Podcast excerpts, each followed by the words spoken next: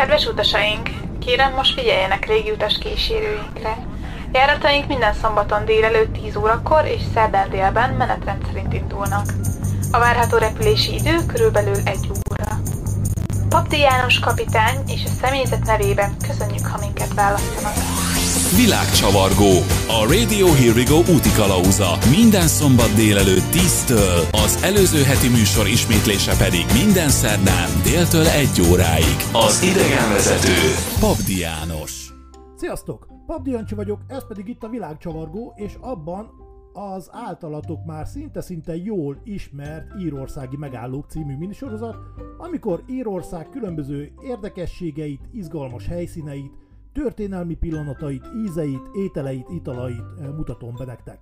Ma kezdjük valahol nagyon-nagyon messze. Például egy szóra említsük meg New Yorkot. New York, mi jut róla eszetekbe? Nyilván nagyon sokaknak a New Yorki szabadságszobor. Vagy ha azt mondom London, akkor nyilván a Buckingham palota az, ami városkép jellegű, és sokaknak eszébe jut. Rio de Janeiroban ugye a hegytetején lévő Krisztus szopor, Gízában a piramisok, és szinte minden világvárosnak van egy rá nagyon jellemző épülete, helyszíne, amit ugye, hogyha vagy a helyszínt kimondjuk, akkor rögtön asszociálunk a városra, vagy hogyha a várost kimondjuk, akkor automatikusan ez az épület, ez az építmény, vagy helyszín jut sokaknak az eszében. És természetesen így van ez Dublinnal is. És ma erről lesz szó. Így hát szeretnék bemutatni nektek egy szólást, amelyik így hangzik, tűt keresni a szénakazalban. Tűt keresni a szénakazalban? Ö, ez most hogy jön ide? És egyáltalán mi ez az egész?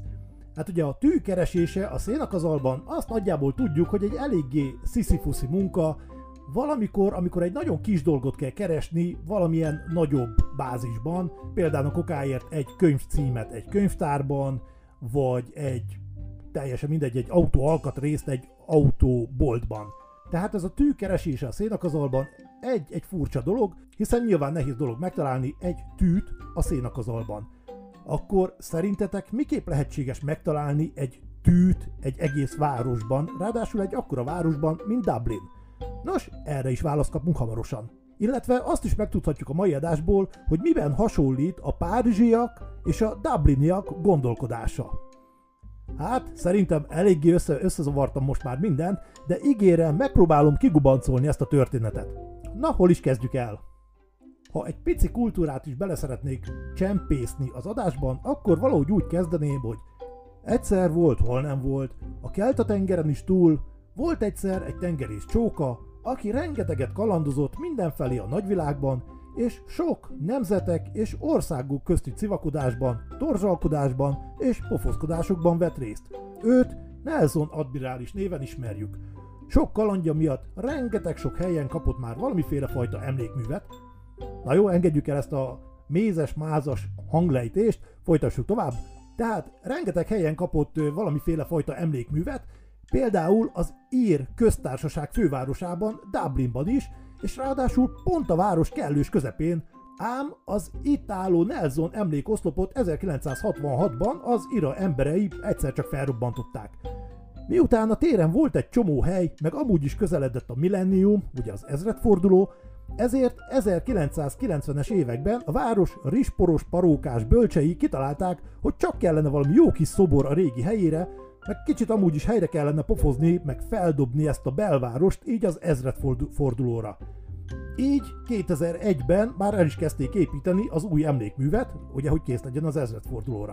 Igazából nem bonyolult, nem túl komplikált, ezért 2003-ra már hip-hop el is készült.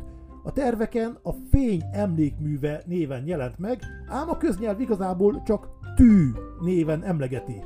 És ez valahol jogos is, mert most egy 3 méter átmérőjű, kör alapú és alakú, 120 méter magas, fényes acél oszlopról beszélünk, ami a csúcsa fele folyamatosan kissé szűkül, és a tetején már csak mindösszesen 15 cm az átmérője, tehát 3 méterről indul, 15 cm-re megy össze, és a tetején ráadásul 12 ezer apró pici izzó világít. Hát ugye főleg mondjuk éjszaka.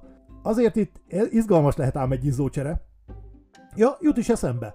amikor 2015 év végén Dublinban volt a Star Warsnak a bemutatója, akkor ennek apropóján 2015 decemberétől 2016 január végéig egy olyan 35 ezer euróból kapott egy speciális megvilágítást ez az oszlop, amitől igazából egy óriási 120 méter magas fénykard vagy lézerkard módjára hasította a Dublini éjszaka sötétjét.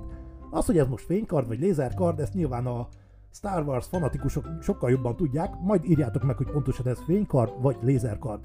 Na mindegy, tehát már nagyon-nagyon messziről lehetett látni ezt a 120 méter magas kivilágított képet, erről rengeteg fényképet találhatok, sőt, hát videót is találhatok ugye az internet világában, amit sajnos egy podcastben azért ne, kis, kissé nehéz bemutatni, tehát itt egy picit így rátok hagyatkozok.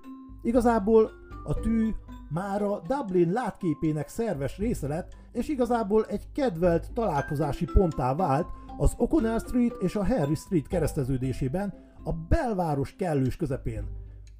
Ja igen, és ugye említettem a párizsi és a dublini gondolatmenetek összehasonlítását. Amikor Párizsban épült az Eiffel-torony, akkor a párizsiak igazából nem szerették az Eiffel-tornyot, mert hogy nagy, meg csúnya, meg mi ez a nagy fém, fémmonstrum, viszont idővel megkedvelték, megváltozott a gondolkodásuk, és mára igazából Párizs jelképe lett, hiszen nagyon-nagyon büszkék a párizsiak az Eiffel tornyukra.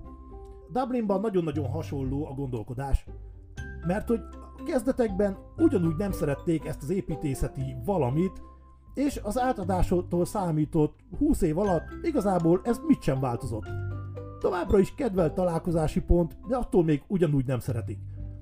Amúgy jellemző, hogyha a turistákat megkérdezik, akkor nagyon-nagyon sokan úgy vannak vele, mint az egyszeri parasztbácsi az állatkertben, amikor meglátja a zsiráfot.